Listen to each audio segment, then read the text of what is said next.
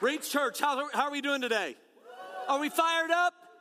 Fired up. And I, I can tell you this uh, it never gets old hearing testimonies like that.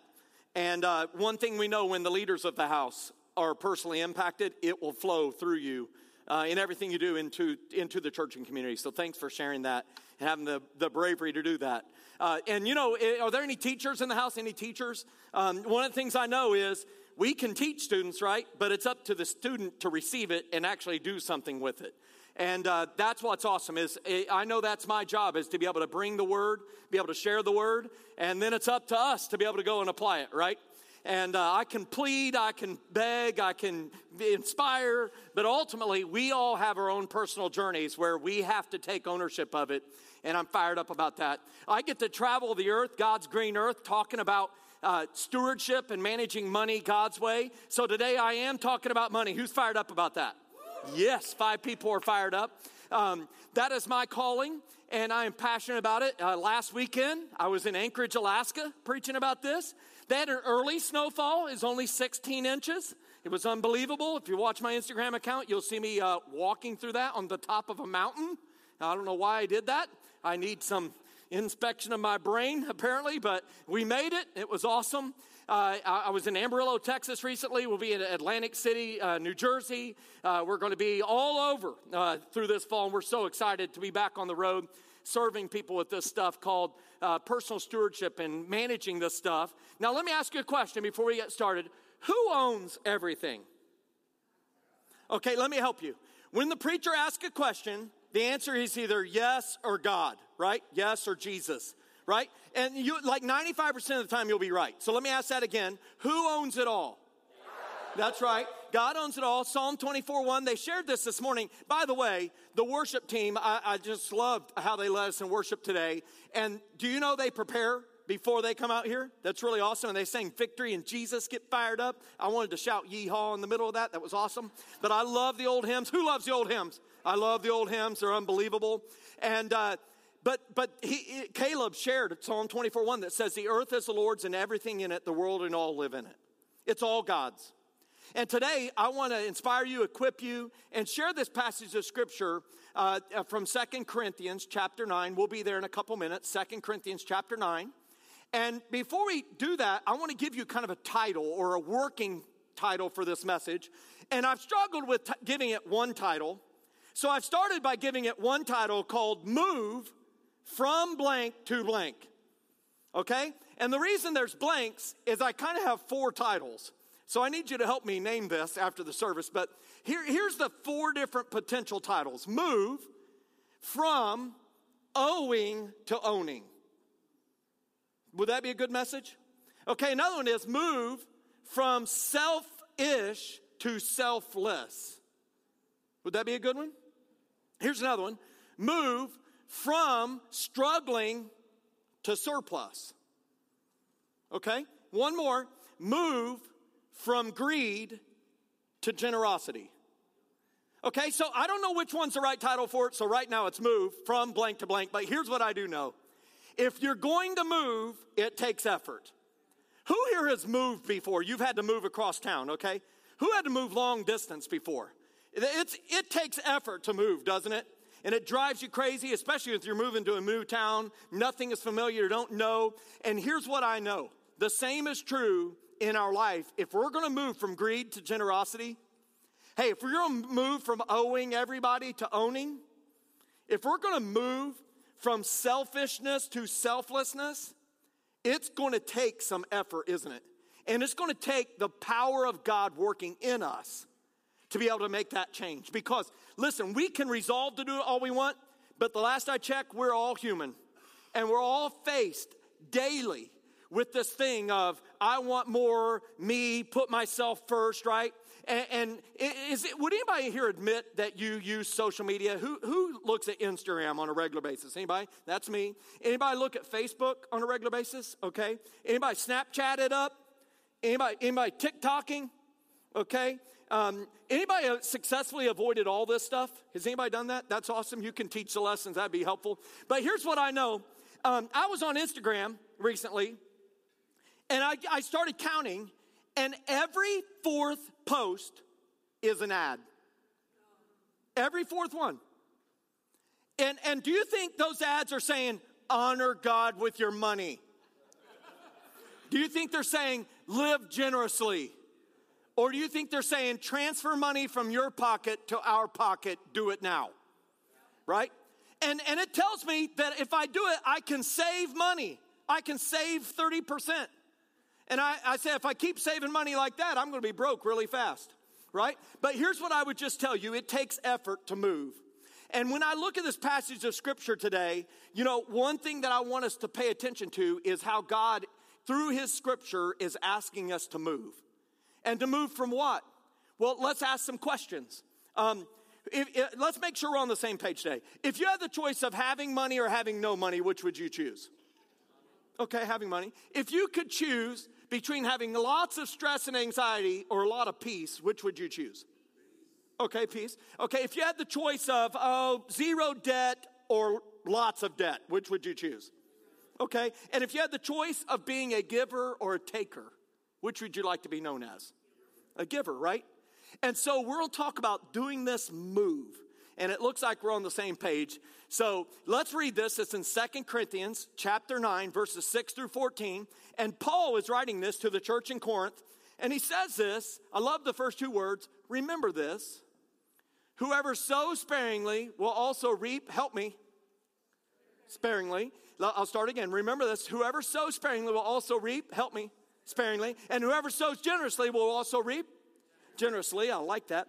And each of you should give what you have decided in your heart to give, not reluctantly or under compulsion, for God loves a cheerful giver.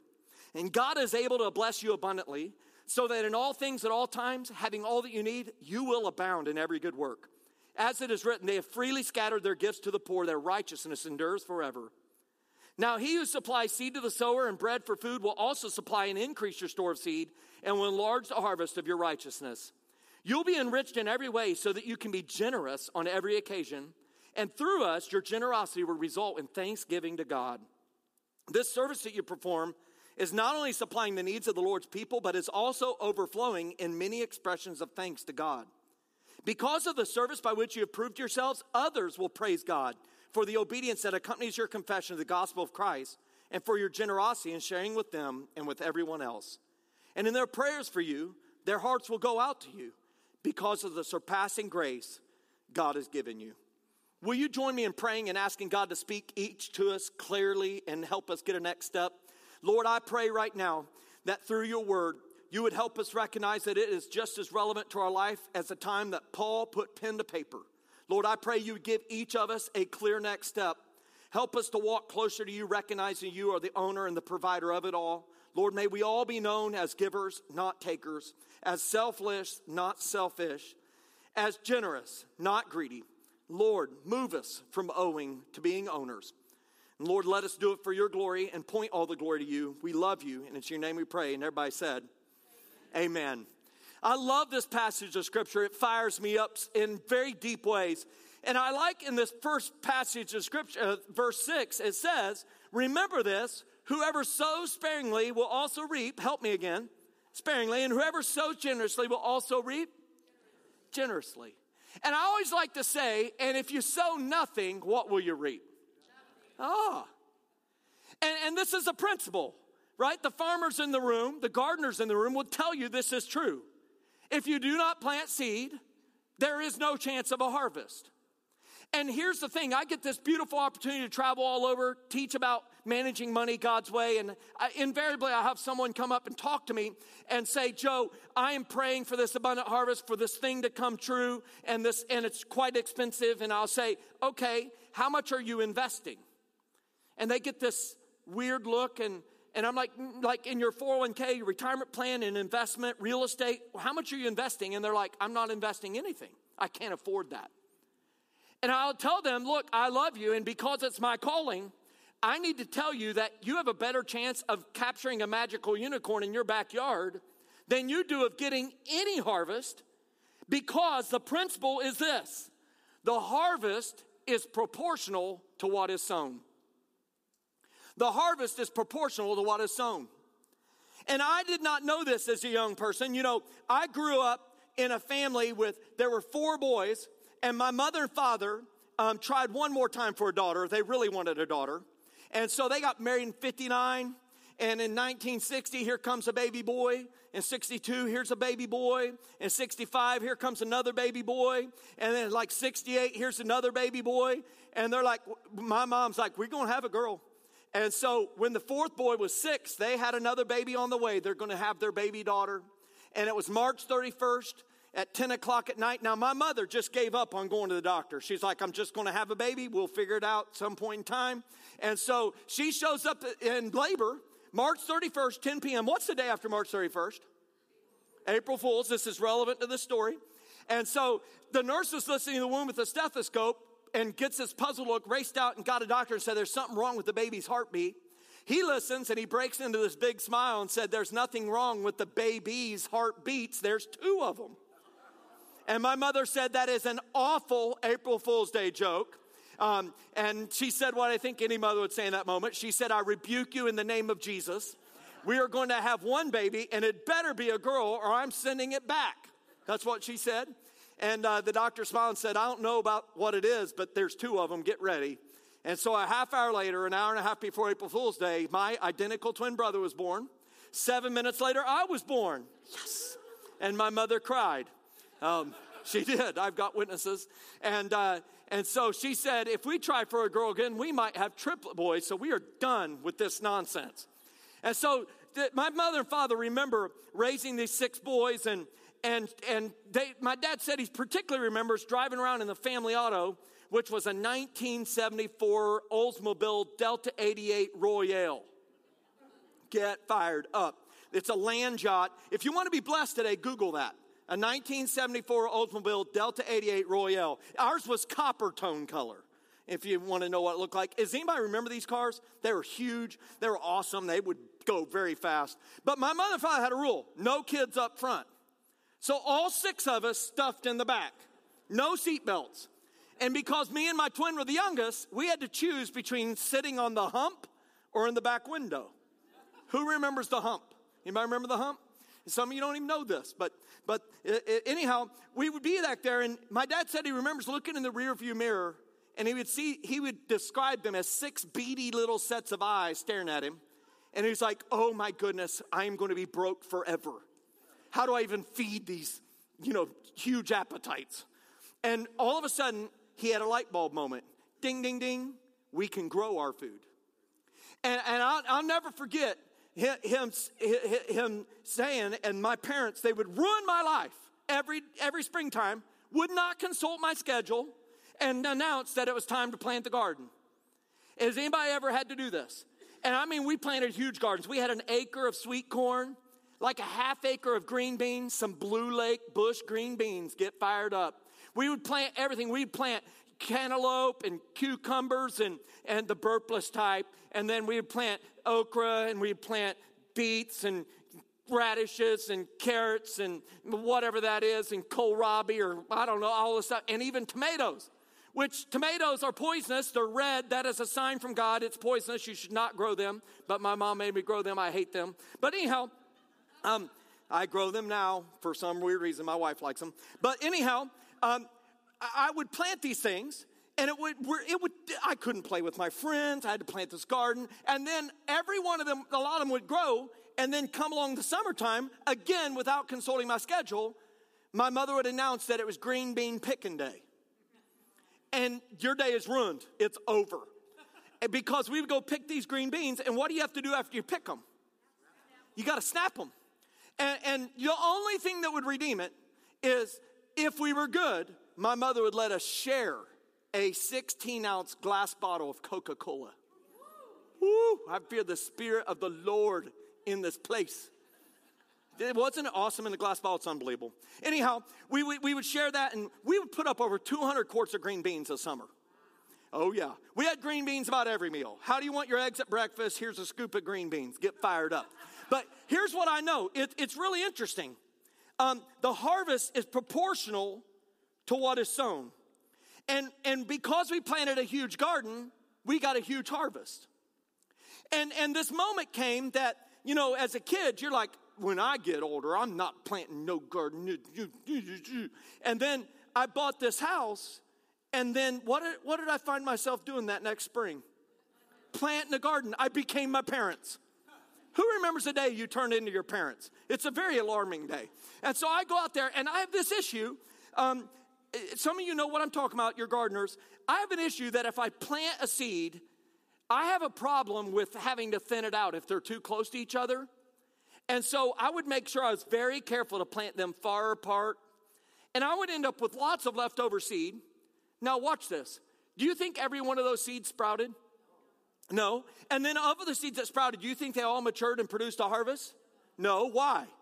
Because of Bambi's dad and mom chomping them and Peter Cottontail come and chomp them and the dog walking on it, right? And and maybe a late frost and stuff happens, right?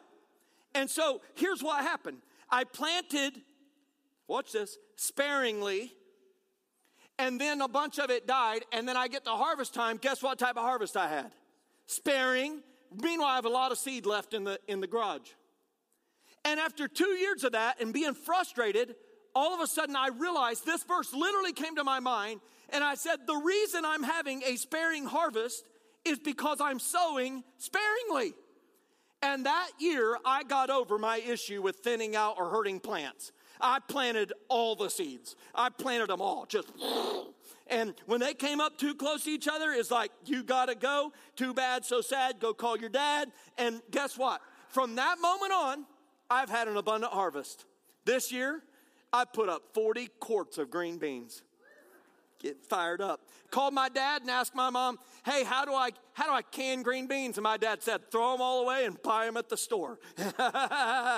but but I canned them. It was awesome. But here's what I've learned. When I planted green beans, guess what sprouted? Green beans. Now that would be shocking if it was corn. So here's two questions I want to ask us today.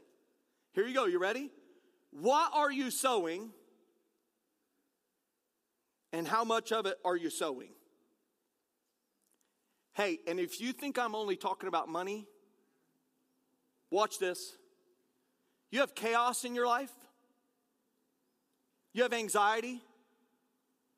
Hey, are you sowing those seeds? You all need to pray for me. I, I have a 22 year old daughter. Help me, Jesus. She is a senior in college. She knows everything. If you don't believe it, just call her up. Malia Sangl knows everything. She is awesome. I love her. She's beautiful. She looks like her mama. That's a direct answer to prayer. But she, she, she is very confident in herself. And she is a senior in college. And because she is very brilliant, like her mama, um, she uh, only needs two classes this whole year to graduate. One class this semester, one class next semester. And, and so, what did she do? She, instead of signing up for one class, signed up for six classes, decided to triple major in stuff, and, and she got an internship, a full time job, is a full time cross country athlete for the college, and bought a house. And then came to my house the other day and, and said that she's feeling really anxious and stressed out for some reason. She's confused. Parents, have you had these conversations? And you're like, oh, really? Huh? Do you remember me talking about this? Right? And so she's going to drop some classes, but she's been sowing those seeds. Does that make sense? So, what are you sowing? How much of it are you sowing? And it relates to our dollars too, doesn't it? And so I just thought we'd have fun in botany class today, and I brought some seeds, and I want you to guess what they grow. Okay, let's put a picture of a seed up here. Anybody know what type of seed this is? Of course, I wanted it to be a green bean. Let's show you what it grows. That is a green bean. I took these pictures, by the way, of, of the seeds themselves. Okay, let's show you another seed. This is going to be fun. What is that? Oh, you know that one because it's jack o' lantern time. That's right. It grows a jack o' lantern. And does anybody eat pumpkin seeds? They're very, very good. Excellent to eat. Okay, so when you're carving that out in all those slimy hands, bake them up, man, with some salt. Woo! Awesome. Okay, what's next? Anybody recognize that one? Oh, yeah, I heard it. It's a watermelon. Isn't that awesome? It grows a watermelon. What else? Let's look at the next one. Now, this is a little more difficult. Anybody, unless you're in first service, you may not know this. You might know? It is not a rock. Okay? Let's show them. That is a loofah. Did you know you can grow loofahs? The thing, the scrubbing brush? You can grow them. It's absolutely incredible. It's a vine, it'll grow 30 or 40 feet long. Nothing will kill it, and each vine will produce five to 10 of them. They're awesome. And I encourage you to buy the seeds and grow them next springtime. Now, look at this. You come to Reach Church, you learn right now relevant information for your life. Isn't that awesome? A loofah. Okay, let's look at another seed. This is a lot of seed. This is a noxious weed that farmers fight, and people buy this on purpose and feed it to birds. It's thistles, right? It's thistles, right? It's unbelievable. Let's look at another seed, one more. Oh, you know that one. That's a dandelion. So here's the principle what we harvest is proportional to what we sowed. And there is no, should be no surprise. And this is part of our financial journey. And so my question is, are you sowing as a life, as a Christ follower, are you sowing seeds of selfishness or selflessness? By the way, kids and grandkids are watching. Are you sowing seeds of greediness or generosity? And look, we're all humans, aren't we? And, we, and greed constantly competes for us or in our attention, doesn't it?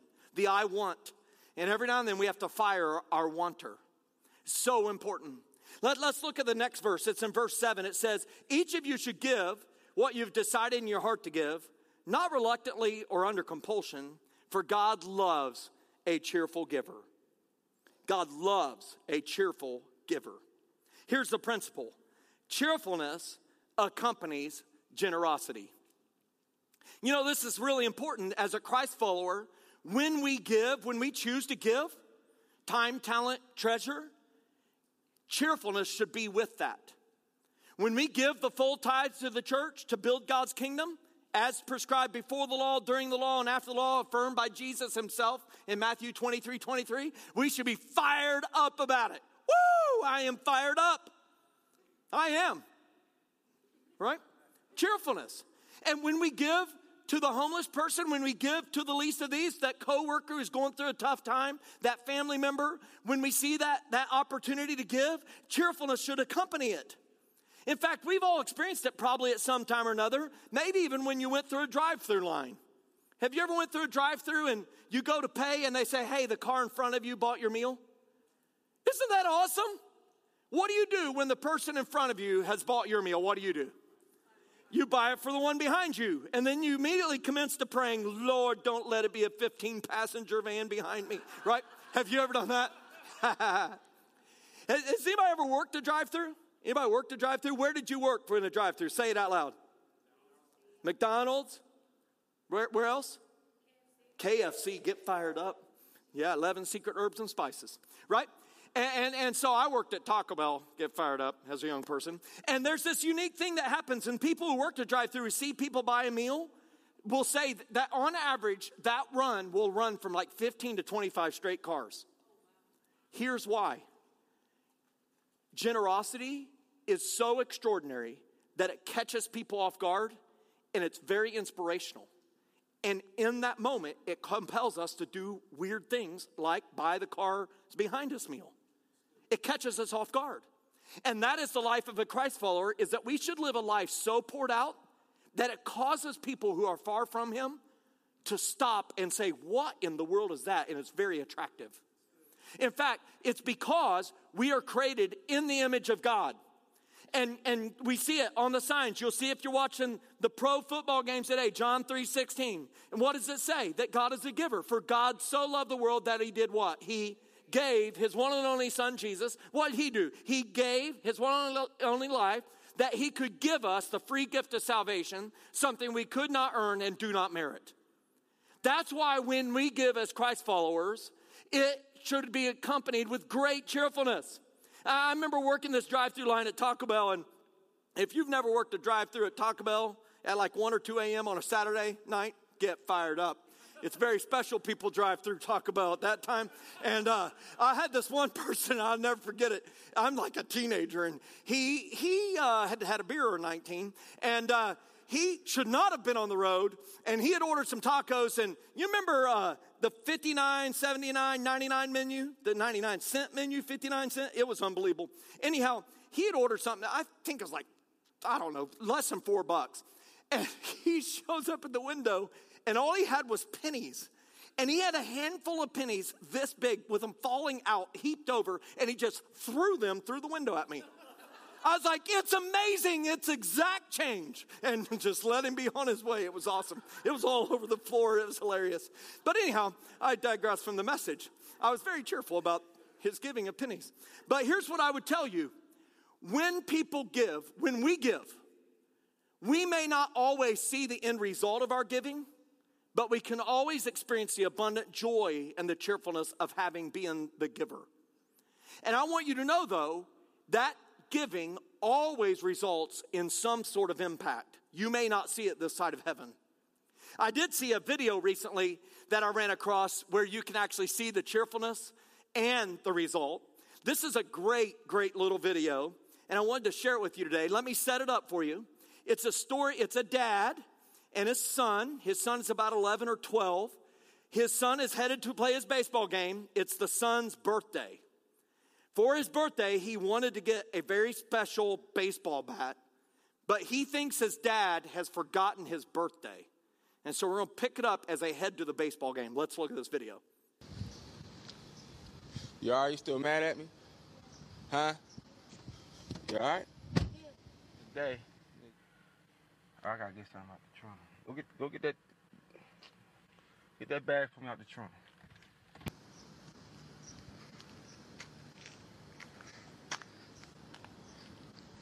Shit.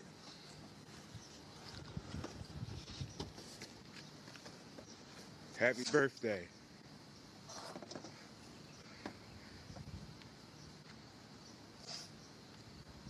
Don't cry. You're about to make me cry. Don't cry. Pull it out. Let the world see it. I want to see some home. I want to see some home runs. I love you. Please don't. Don't cry. Let me see. Let me see you post up with it. How you gonna knock it out the bar? There you go. Right. We gonna go to this game and hit some home runs, right? That's right. And, and, and Brahim Fowler is his name. He's from the outskirts of Philadelphia. And true story, that afternoon, with that bat, he hit a home run, and his dad caught it in, over the outfield fence. It was incredible. Brahim Fowler. And, and I just wanted to just share that because do you experience the joy of that? Just being a part of that moment fires me up every time I watch it. And it should do the same for us. And as Christ followers, it will stand out.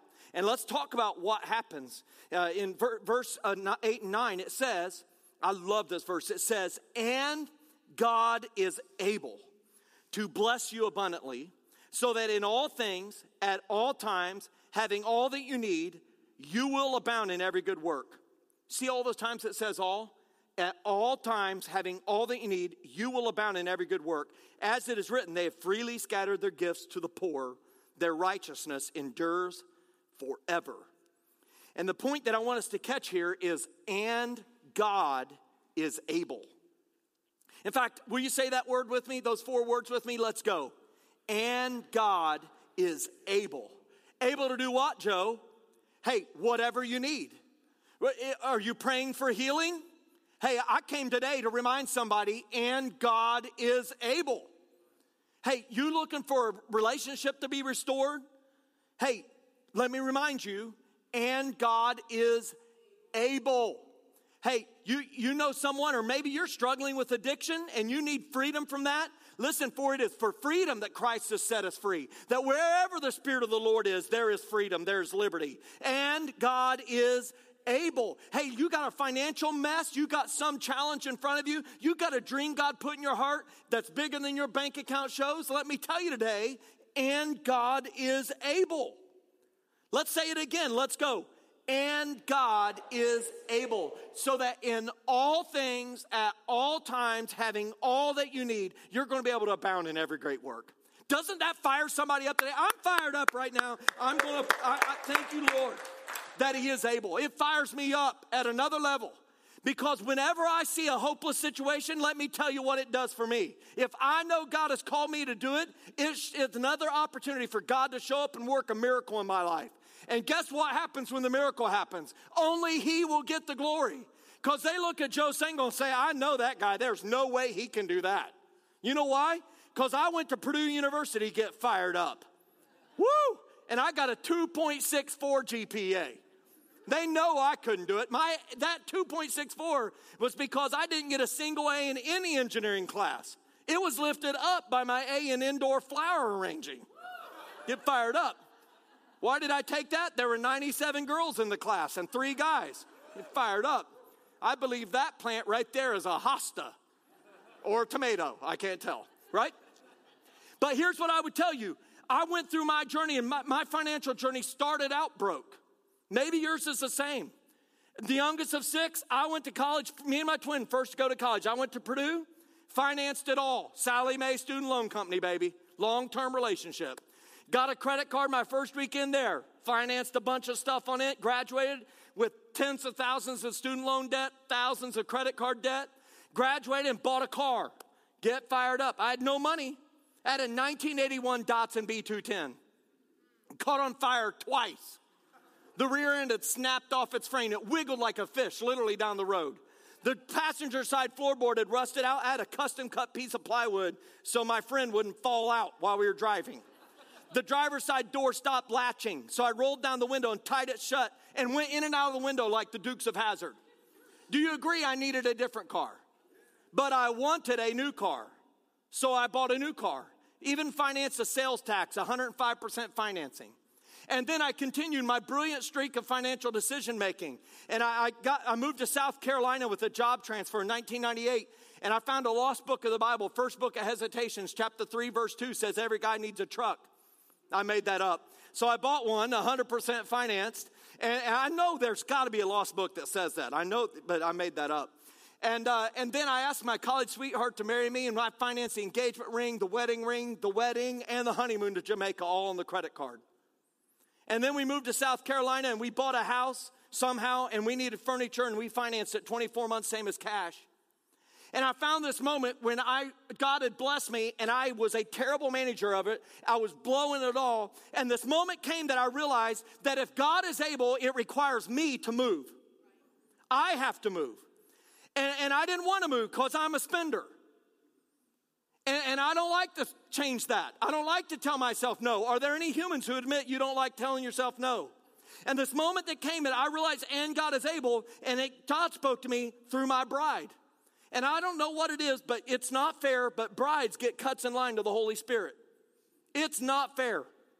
And so, for some reason, on this random Sunday after church, I'm watching my beloved Chicago Scrubs lose another baseball game right? The Chicago Scrubs, when they lose, you know, April 1st is when they're mathematically eliminated from playoff contention. That's the first day of season.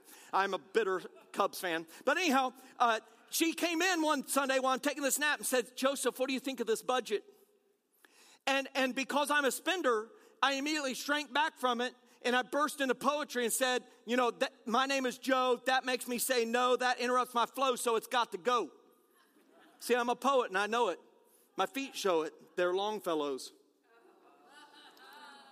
Henry Wadsworth for those English people. Anyhow, uh, so anyhow, she was cute though, so I decided to look at it. And a moment happened on an ordinary Sunday, in the middle of just ordinariness, a holy moment happened. And I saw in that moment that this, this handwritten budget could be a spreadsheet. My engineer heart, and I ran in and got on my Gateway 2000 computer. we put together a budget, and that was July. That was July of 2003. Coming close to 20 years ago, we put together a budget, and in the budget, we put God first, the full tithe, before taxes. We put intentionally bless others and we planned everything else out. And by the grace of God, we've been able to follow it since. I'm here to tell you in that one moment, our whole life changed. Pastor talked about it, changed his marriage, changed my marriage forever. Changed the way we communicate, change what we get to do with our daily life. In 14 months, we paid off all of our debt except for our house. Three and a half years later, we found ourselves leaving corporate America, negotiating a 50% pay cut, get fired up to go to work for a church where we're storing up our treasure in heaven and be able to go do what we are called to do. I wonder what would have happened if I would have ignored that moment. But in that moment, God was able to grip my heart, change it, and nothing else has been the same since. I had no idea in that moment that God was going to compel me six years later to write a book that every publisher unanimously agreed should not be published, called I Was Broke, Now I'm Not, that I would indeed become a self publisher and release it in January of 2008, and that God would put his hand on it and sell more than $2 million worth of it. I had no idea. And I look back today and say, I wonder what would have happened if I had ignored God's holy, quiet whisper in my life. We've been able to give more money away I ever dreamed. And we have this intentional bless others in our budget every month, and we've invited our kids into the journey. They know it exists. We pull it out in cash, it's not a small amount of money.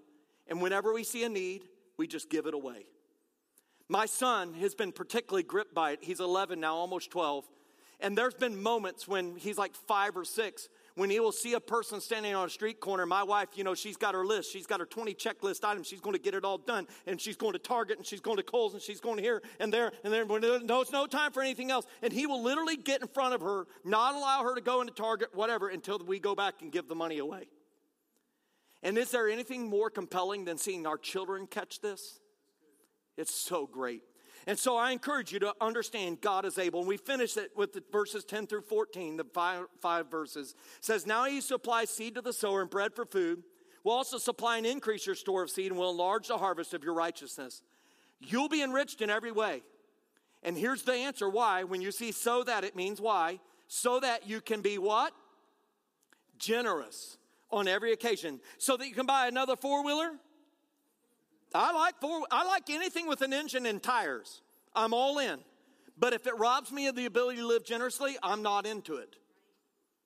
And, and it says, so you can be generous on every occasion. And watch what happens. Through us, your generosity will what? Result in thanksgiving to God. It, you'll see it again. This service that you perform is not only supplying the needs of the Lord's people, but it's also overflowing in many expressions of thanks to God.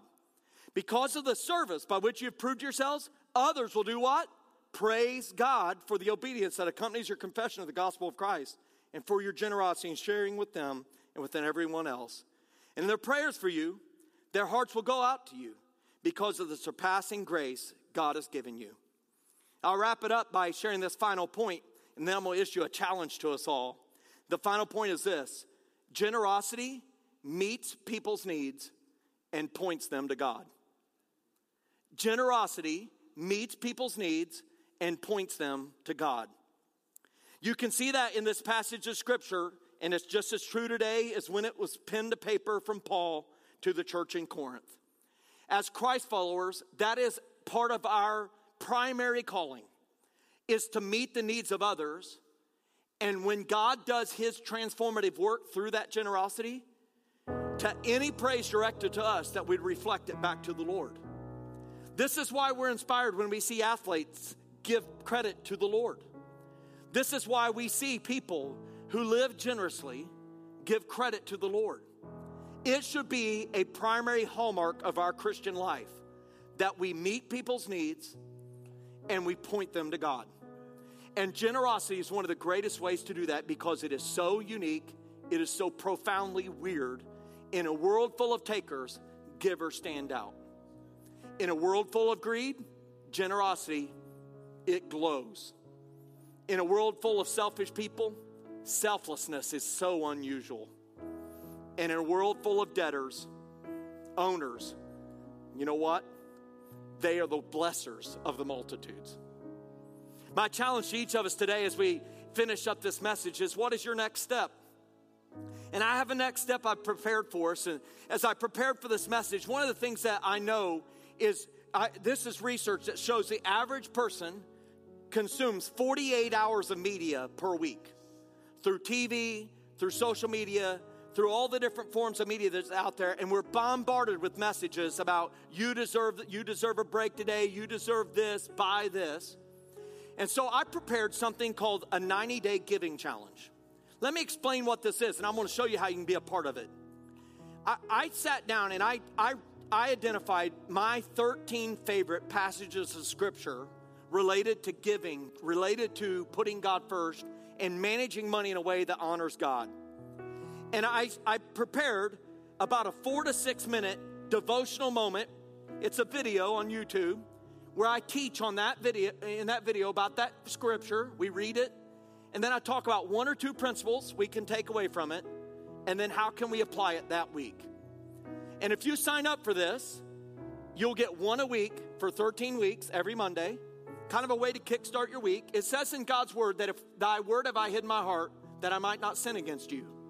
And it's a way of getting God's word in our heart and pushing back this spirit of greed that, that we're constantly confronted with. And here's how you sign up you can pull out your phone, and there's to be a QR code up here. And here's how you do it you just, any phone with your camera, just hold it up to this thing, and it's going to find it, and it's going to pull up this link, and you tap it. Do this right now. I'm praying that 100 families will sign up for this today. And it pulls up this thing. It should say Reach Church up here. And then you scroll down a little bit and put in your first name, last name, and email address. You're not signing up for an email marketing campaign. You're going to get 14 emails from us, one, a one every Monday. And then you're going to get a final one, a 14th one that says, You have completed the generosity challenge. What have you learned? And then you'll be taken off the list. It'll be gone. Is that a deal? And my goal is that, hey, on a Monday, as you're starting out your week, we can get God's word in our heart with this generosity thing and we can cultivate it. Hey, what are we sowing and how much of it are we sowing? We still see some people signing up for that. That's awesome.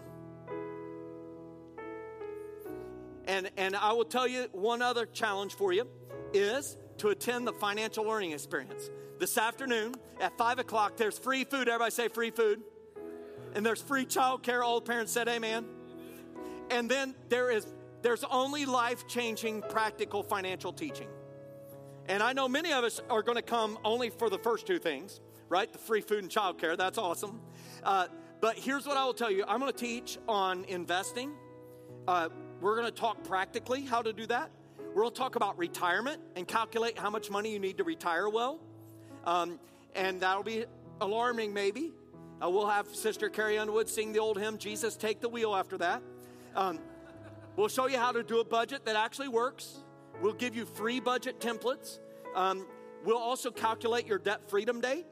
And we'll also show you how compound interest can help you get there. It's two hours, it'll be done at eight. So if you want to just come for the event, six to eight, but there's that free food at five.